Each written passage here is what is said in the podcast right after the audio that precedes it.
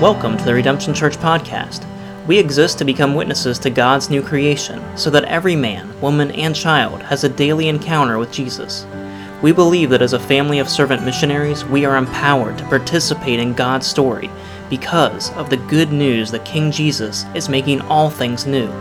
We are invited to gather, go, give, and grow together by the power of His Spirit. This week's teaching from Pastor Nate Bowers is titled, The Victorious Servant. Continuing our sermon series on the servant songs. And if you haven't been with us in the last couple weeks, or if you're new or just visiting with us, haven't been here in a while, we're walking through some of the prophecies in the book of Isaiah, as Isaiah was prophesying to the nation of Israel about this servant who would come and would do for Israel what they were not able to do for themselves. And so we're going back, and we want to explore the wonder of the arrival of Jesus based on the promises that were laid in the Old Testament about this servant who would come for Israel. And often, if we are honest, and maybe you're even feeling this right now, Christmas sneaks up on you.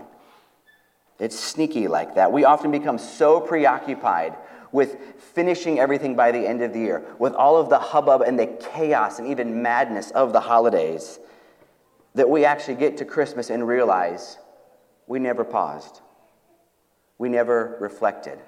We were never surprised at the wonder and power of Advent and what that means. And often that happens because of our own presumptions that we already know about Christmas. We already know about the servant. We already know what Isaiah fifty-three tells us. We already know what the baby in the manger is about.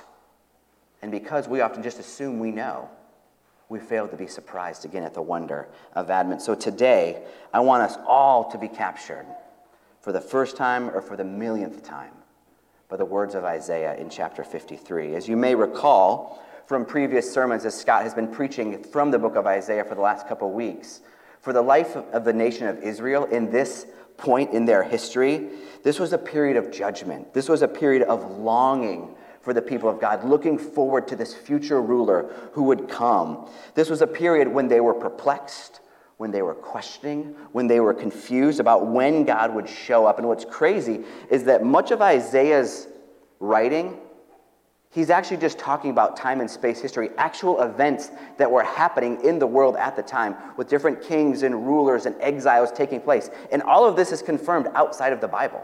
So he's actually speaking in time and space history about what was happening and about Israel's longing for this servant to come who would bring real justice, who would truly come for the poor, for the widow, for the oppressed, for the orphan, for the immigrant. And so today, in fifty-three, Isaiah fifty-three, we read about how this servant would achieve his victory. How would the servant come and win the victory of God over the world? So I want you to think about that. How would the servant win the victory of God over the world? There were kings, there were invaders, and Israel was this small, uh, oppressed nation saying, we need our servant to come and do victory for us. How would that victory happen? So let's start, let's get our brains going on victory. When you think about a victory in warfare or in sports, what do you normally think about? We think about these different ways victory can be achieved through strength, or through strategy, thinking about sports, thinking about warfare, how victory can be won by overpowering the enemy. This week, again, I didn't plan this,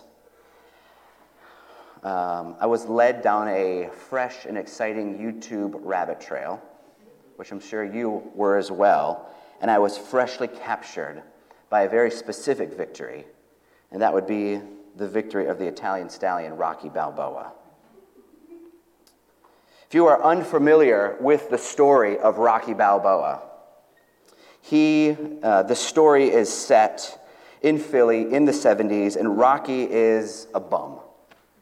That's what he calls himself. I'm just a bum who's trying to get a shot at life. He's trying to get a shot at victory as a boxer. But for him, winning as a boxer is much less about the fame and the money, but actually about finding self-respect. Actually about proving to himself that he can go the distance, proving to himself that he's not just a loser, no-name guy in Philly, but that he actually can hang with the best of the best. And so for Rocky, he gains his victory, not through being the fastest, not through being the strongest, not through being the guy with the best boxing technique, but he wins through enduring. He wins through outlasting his opponents. And I won't spoil any of the movies, but you now know what you're watching on a rainy Sunday afternoon. I highly recommend these movies. So victory can come through a variety of means. It's not just always through being stronger and physically dominating your opponent. And what we're going to see for Isaiah is the victory of God would come through the servant who would make all things right. But how would the servant do that? We're going to now go to Isaiah fifty-three, and I'm going to ask Louis and Desiree uh, to come up, and they have very kindly agreed to read this passage for us. And we're actually going to start Uh, in the end of chapter fifty-two in verse thirteen. And would you guys actually mind standing? We don't often do this, but would love for you guys to stand as Louis and Desiree uh, read this passage for us, starting in chapter fifty-two, verse thirteen. Behold, Behold, my servant shall act wisely. He shall be high and lifted up and shall be exalted. As many were astonished at you, his appearance was so marred, beyond human semblance, and his form beyond that of the children of mankind. So shall he sprinkle many nations. Kings shall shut their mouths because of him, for that which has not been told them they see, and that which they have not heard they understand. Who has believed what he has heard from us? And to whom has the arm of the Lord been revealed? For he grew up before him like a young plant, and like a root out of dry ground. He had no form or majesty that we should look at him, and no beauty that we should desire him. He was despised and rejected by men, a man of sorrows and acquainted with grief. And as one from whom men hide their faces, he was despised, and we esteemed him not. Surely he was borne our griefs and carried our sorrows, yet we esteemed him stricken, smitten by God, and afflicted. But he was pierced for our transgressions, he was crushed for our iniquities. Upon him was the chastisement that brought our peace, and with his wounds we are healed. All we like sheep have gone astray. We have turned every one to his own way, and the Lord has laid on him the iniquity of us all. He was oppressed, and he was afflicted, yet he opened not his mouth. Like a lamb not is led, that is led to the slaughter, and like a sheep that before his shearers is silent, so he opened not his mouth. His mouth. By oppression and judgment he was taken away, and as for his generation, who considered that he was cut off out of the land of the living, stricken for the transgressions of my people. And they made his grave with the wicked, and with the rich man in his death, although he had done no violence, and there was no deceit in his mouth. Yet it was the will of the Lord to crush him. He has put him to grief. When his soul makes an offering for guilt, he shall see his offspring. He shall prolong his days. The will of the Lord shall prosper in his hand. Out of the anguish of his soul he shall see and be satisfied. By his knowledge shall the righteous one, my servant, make many to be accounted righteous, and he shall bear their iniquities.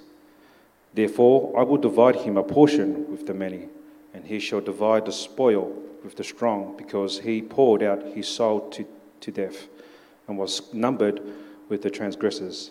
Yet he bore the sin of many, and makes intercession with the transgressors. Thank you, guys. You all can be seated. What we're going to see today is that Isaiah fifty-three is all about how God has won the decisive victory over the world through the servant. Let's pray.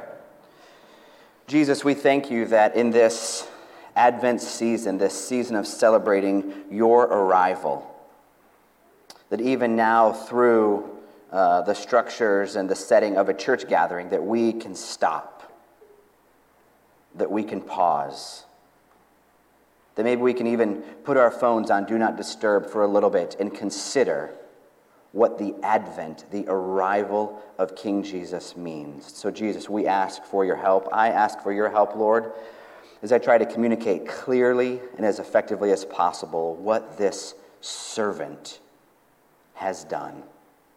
and what he still is doing in us today. So Jesus, thank you that you, because of your Spirit, are with us and that you are committed to helping us see you and love you and treasure you even more.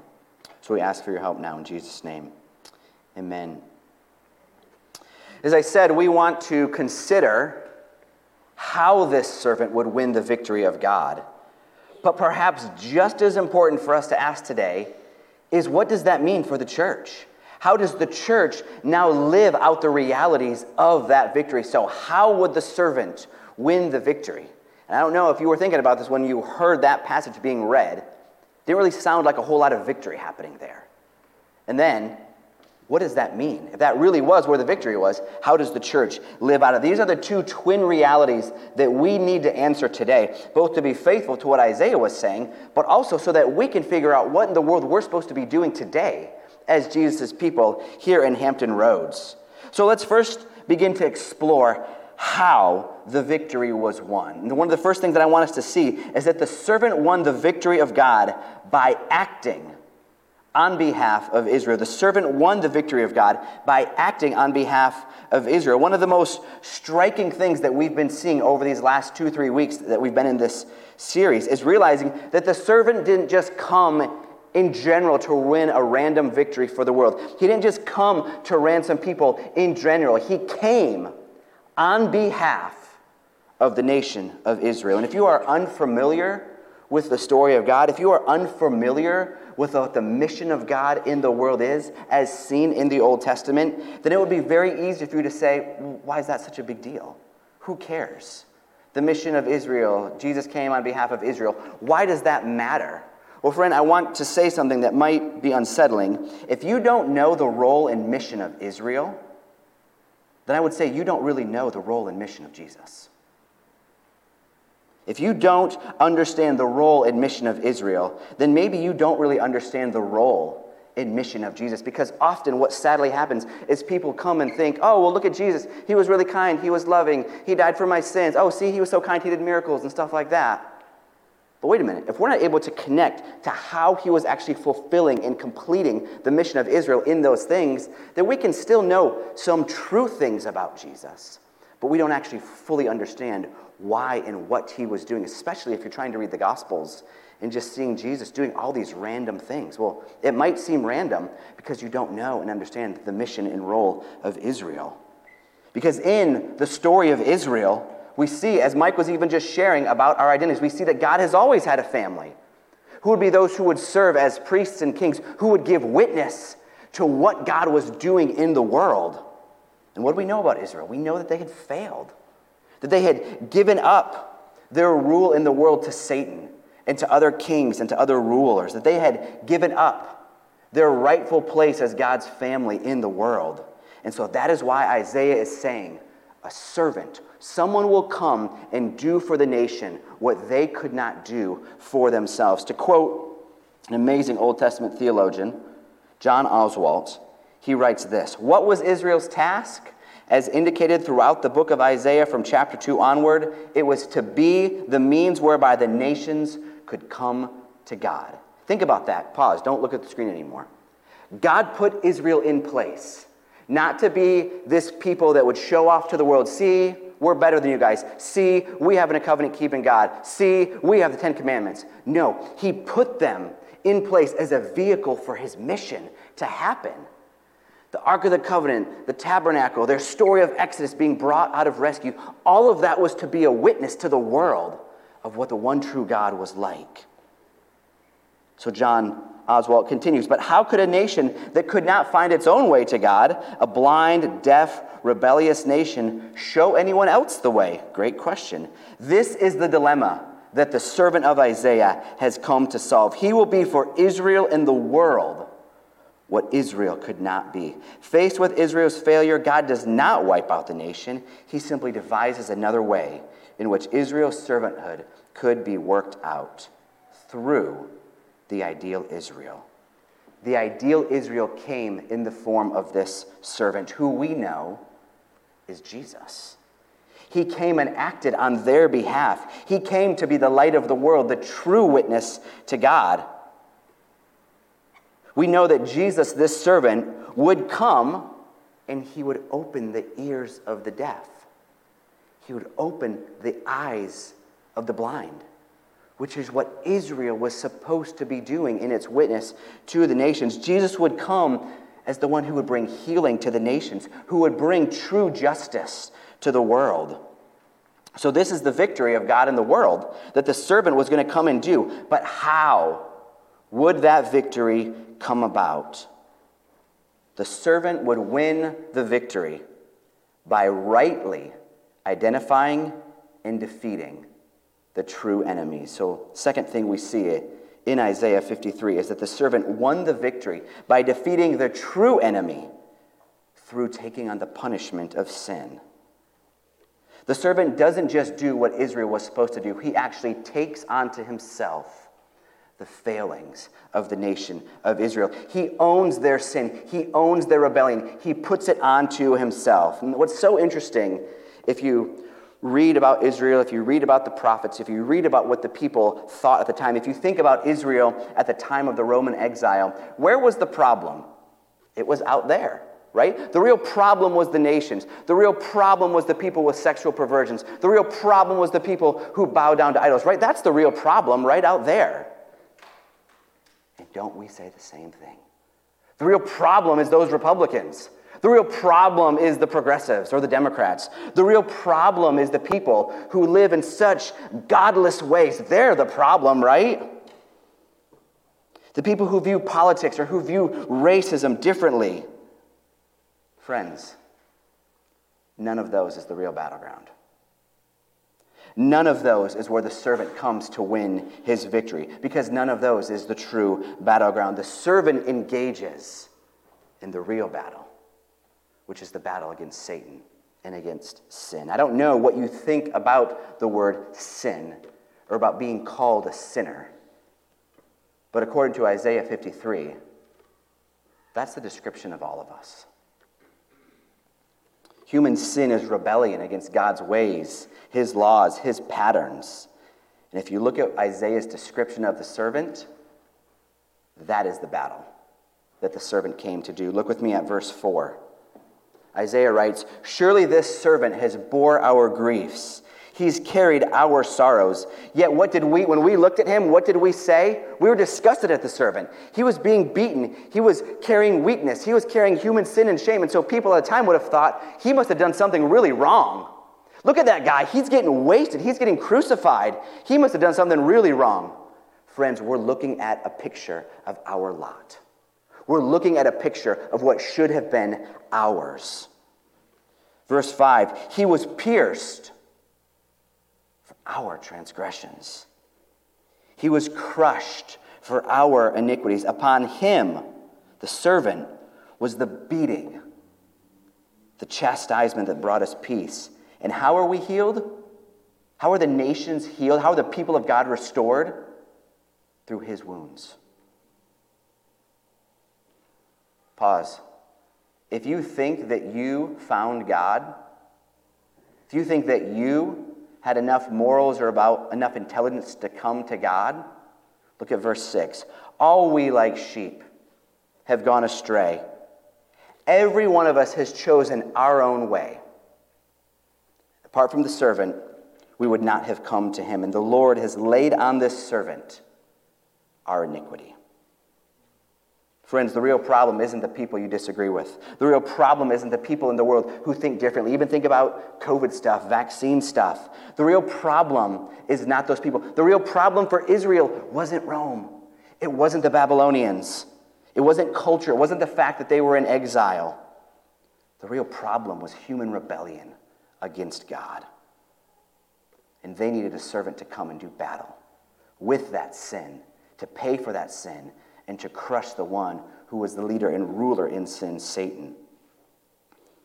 And just, I was telling Scott this, I was just reflecting on this this week. If you just pause right there, if you begin to realize that the real problem's not out there, the real problem is actually your own sin, your own hatred, your own disgust of people who are different than you. If you realize that they're not the problem, but your sin is actually the problem, how does that change the way you view people? You realize you don't have to hate people. Especially in our culture and time where we are told, these are the people after you have to hate. These are the people who view things differently than you. You need to shame them. You need to cut them off. Wait a minute. They're not the real problem.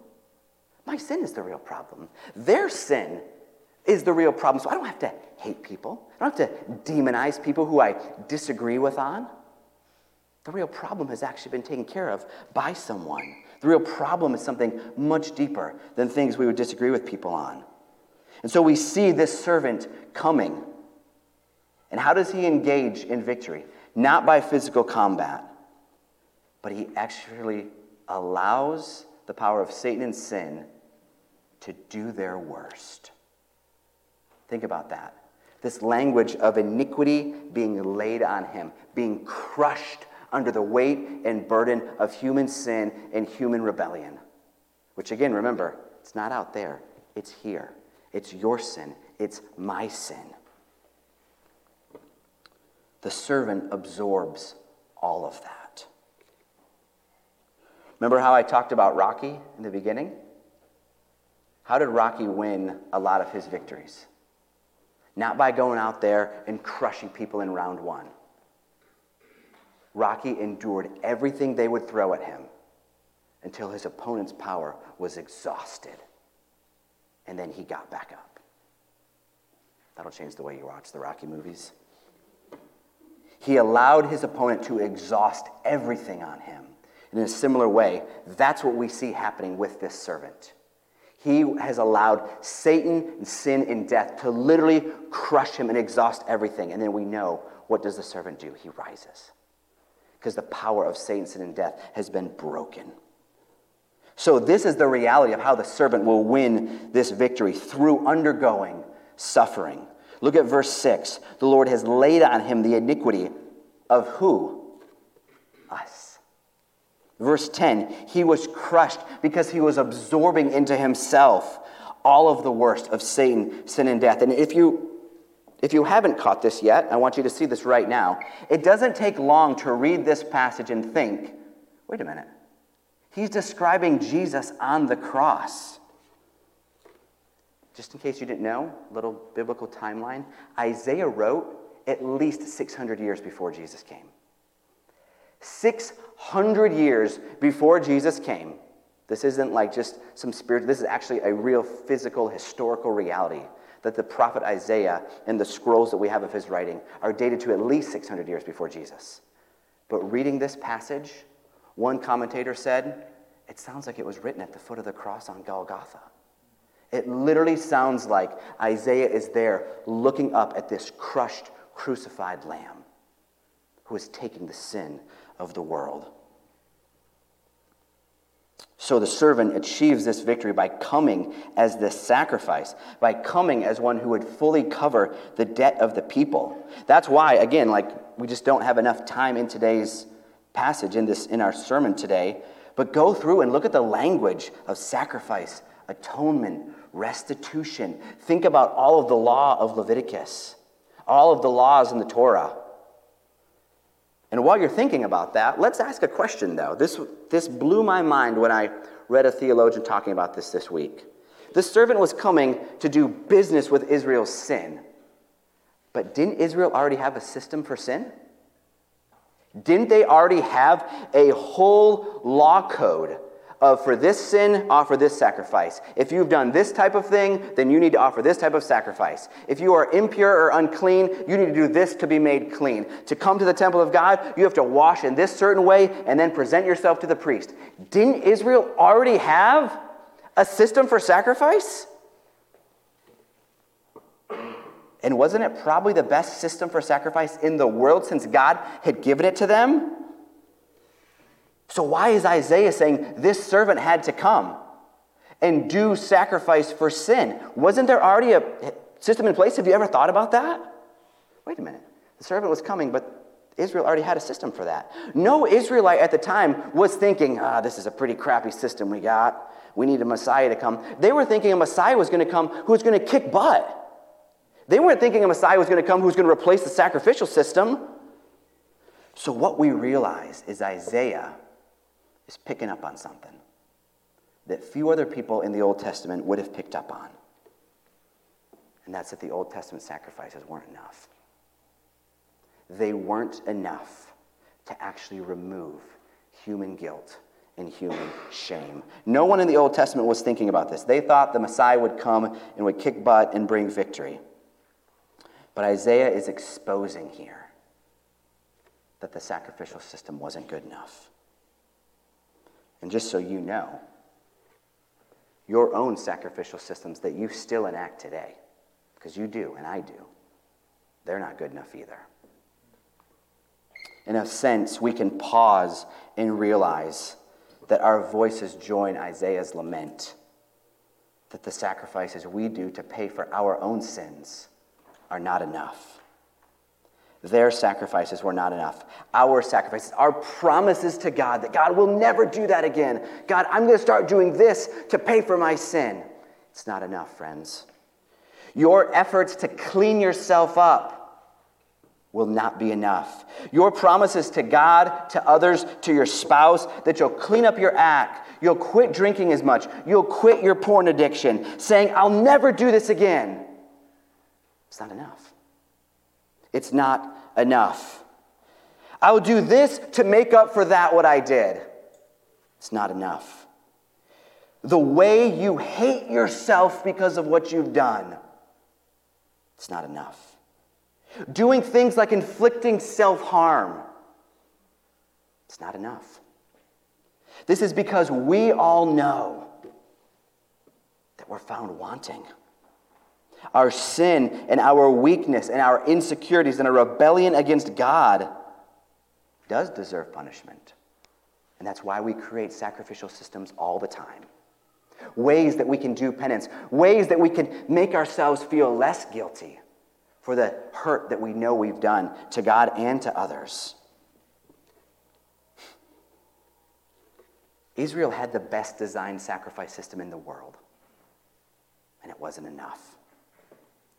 This is why Isaiah tells us somebody else had to do it. Somebody had to come and take on sin in your place. A substitute had to come and do for you what you would literally, physically, spiritually, emotionally are unable to do for yourself. Do you see that? Do you see the sheer desperation of what Isaiah is showing Israel and showing us? So let's ask, where are we still trying to pay for our sins? What are you putting your hope in as it relates to your past of, oh, well, I'm, I've done this and this and this to make up for that? How are you currently trying to find ways to deal with your own guilt and your own shame? Friends, I hate to break it to you. It's not going to work. It's not going to be enough. Are you here today trying to deal with ongoing weakness and sin and guilt through self-help, through finding, I just got to find more motivation to quit this bad habit? It won't be enough.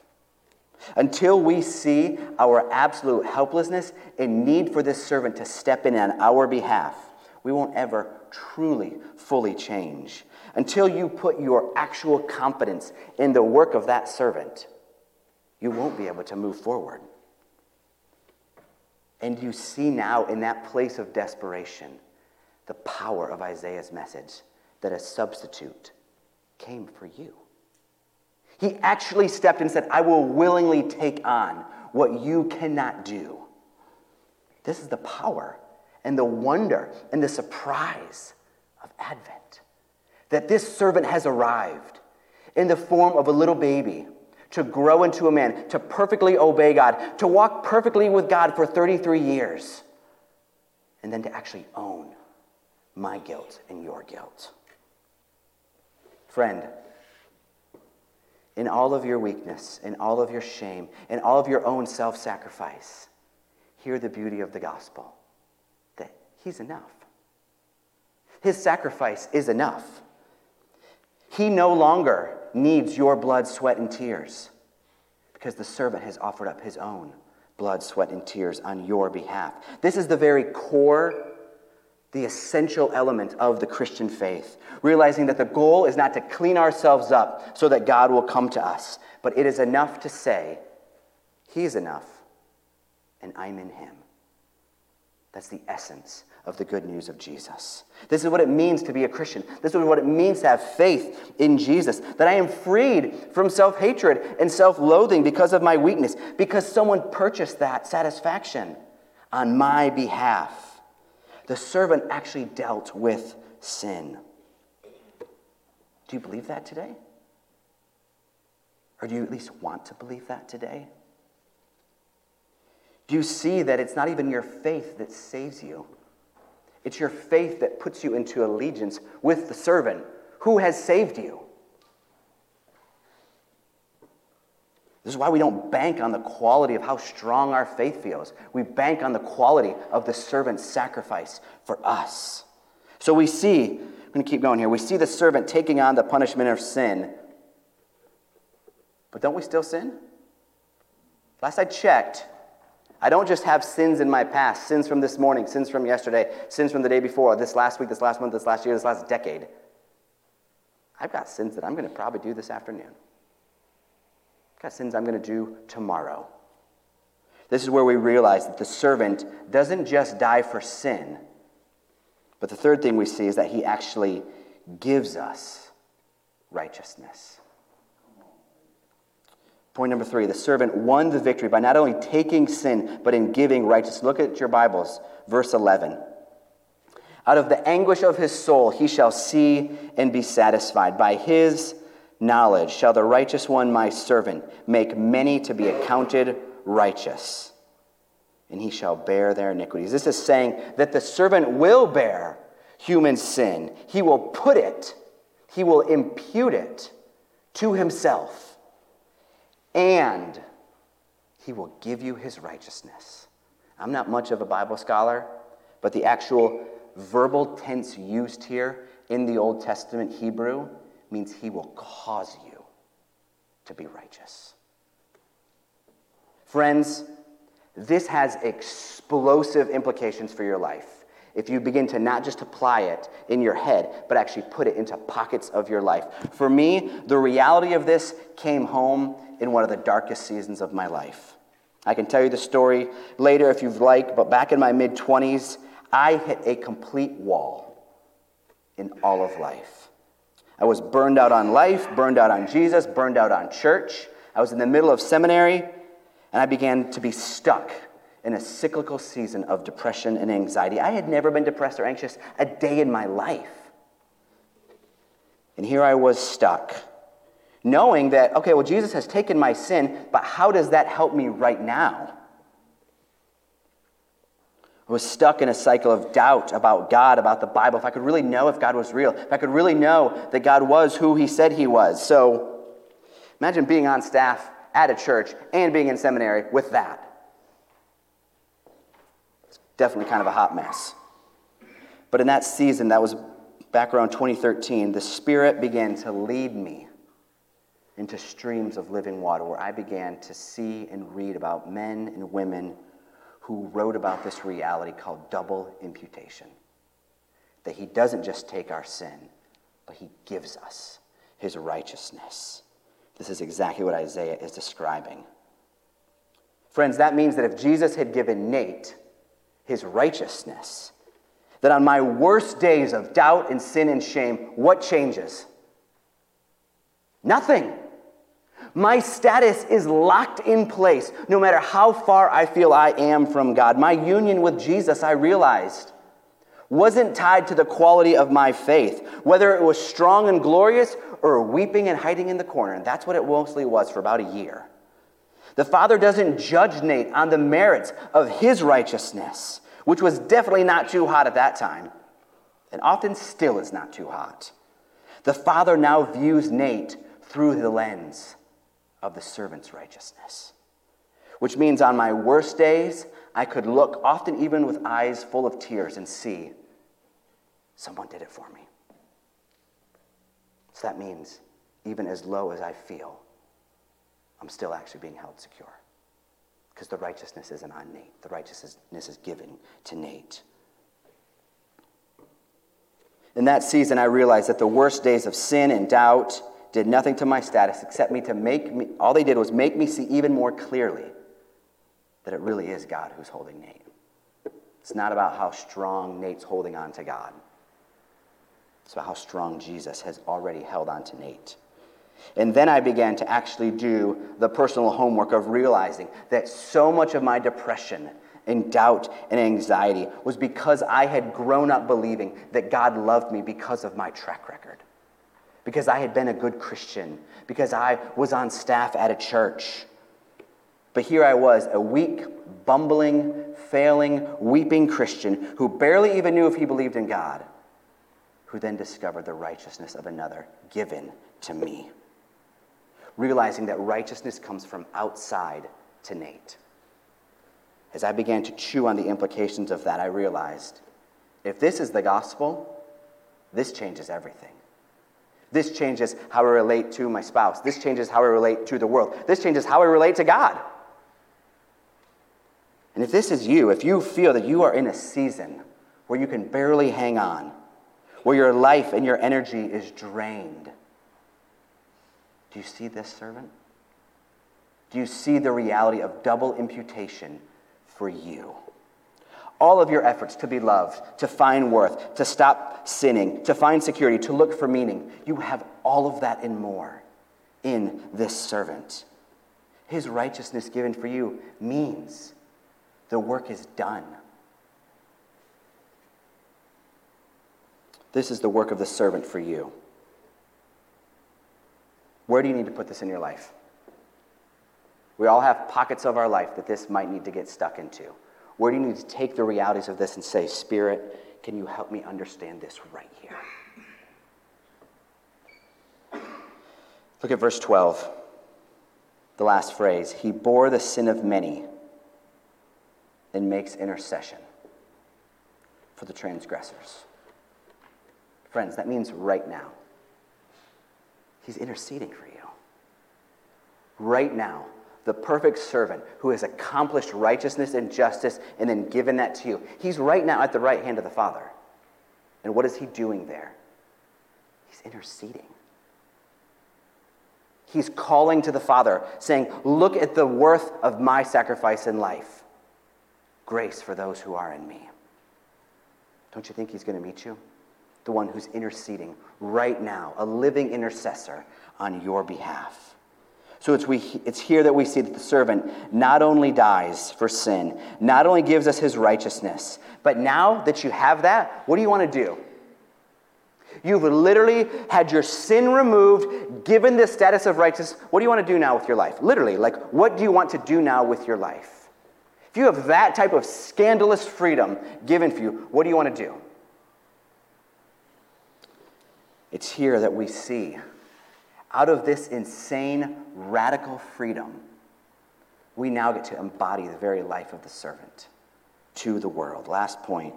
The servant, the church now lives out the realities of this victory by embodying, by becoming the life of the servant. Remember how we started saying, how does the servant win the victory? And then how does the church live out the reality of that victory? This is what the New Testament writers write about all throughout the epistles. They looked at the death and resurrection of Jesus, and they saw that Jesus' life wasn't just the source of salvation, but that now shapes how we do life together. We realize that the life of Jesus given for us, a life of self-emptying, of serving, of laying down life for the advancement of others.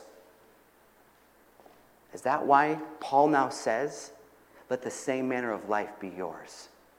Lay down your life for each other. Serve each other.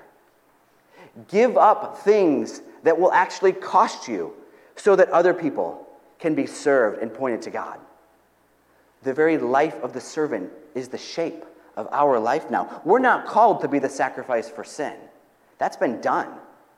But now we actually point people to that through our life of sacrifice and service to each other. What's crazy is the life of following Jesus, this life of being emptied, is actually an invitation to show people the, the real resurrection power of Jesus. He invites you into his life in the world, which we often say here at Redemption through the phrase, find your place in the story. Find your place in the story of God by saying, where has Jesus gifted me and now called me to live a life that shows and reflects the worth and the self-sacrifice of the servant. So where is he calling you right now to live in self-sacrifice for others? And if you want a really easy way to start doing this, that will take you the rest of your life to figure out, and you won't figure it out, get into relationship with people. Get into community with each other. Jump into life in a missional community. And I promise you there, you will find plenty of ways to die to self. You will find plenty of ways to serve others. You will find an exhaustive list of ways to be inconvenienced for the sake of others. Because do we do life in that way where we literally call each other to live life with strangers and do things together and to serve on mission together just because it's hard and we like awkwardness? I sure hope not. We do it because we're actually showing to each other, this is what the servant has done for us. And we now embody that to each other and to the world. Notice the servant goes against being obsessed with his own ease. He goes against being obsessed with his own convenience and his own privilege. And what does he do? He sacrifices for the good of others. This is why we believe in missional community life. This is why we believe it's one of the best, most effective ways that we actually get to embody the good news of Jesus to each other. This is why it's amazing being in a missional community like the one I have, where people find out we're sick or we need something, and boom, just stuff just starts to show up. Boom, fifty dollars gift card to order out DoorDash for dinner because we're sick and we can't really cook. Well, we could cook. We have plenty of food. But our friend's like, oh, we don't want you to do that. We want you to actually serve you. We're going to give you our money, so that you actually can be benefited by that. It's the resurrection life of Jesus in our people, in our missional communities, that's actually pouring out and showing that to each other. So as we close now, we started by asking how the servant would win the victory and how that would relate to the life of the church. Well, in this season of Advent, of Christmas, we celebrate God coming in weakness. God coming, not as a loud conqueror, but as one who would actually defeat the real enemy, so that we could all be drawn now into the mission and story of God. Let's pray, and uh, the band can come forward now.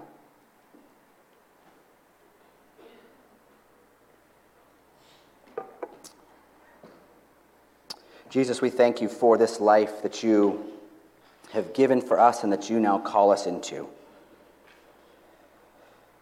Jesus, we thank you for the fact that we do not need to give penance or provide sacrifice for our sin, because you have done that work. So God, we ask that by the power of the resurrected Spirit of Jesus, you would help us apply this to our lives, that you would show us where you're calling us to step into this more. In Jesus' name, amen. Thank you for listening to the Redemption Church podcast. To learn more about our Kingdom ministry located in Chesapeake, Virginia, visit we are redemption dot org.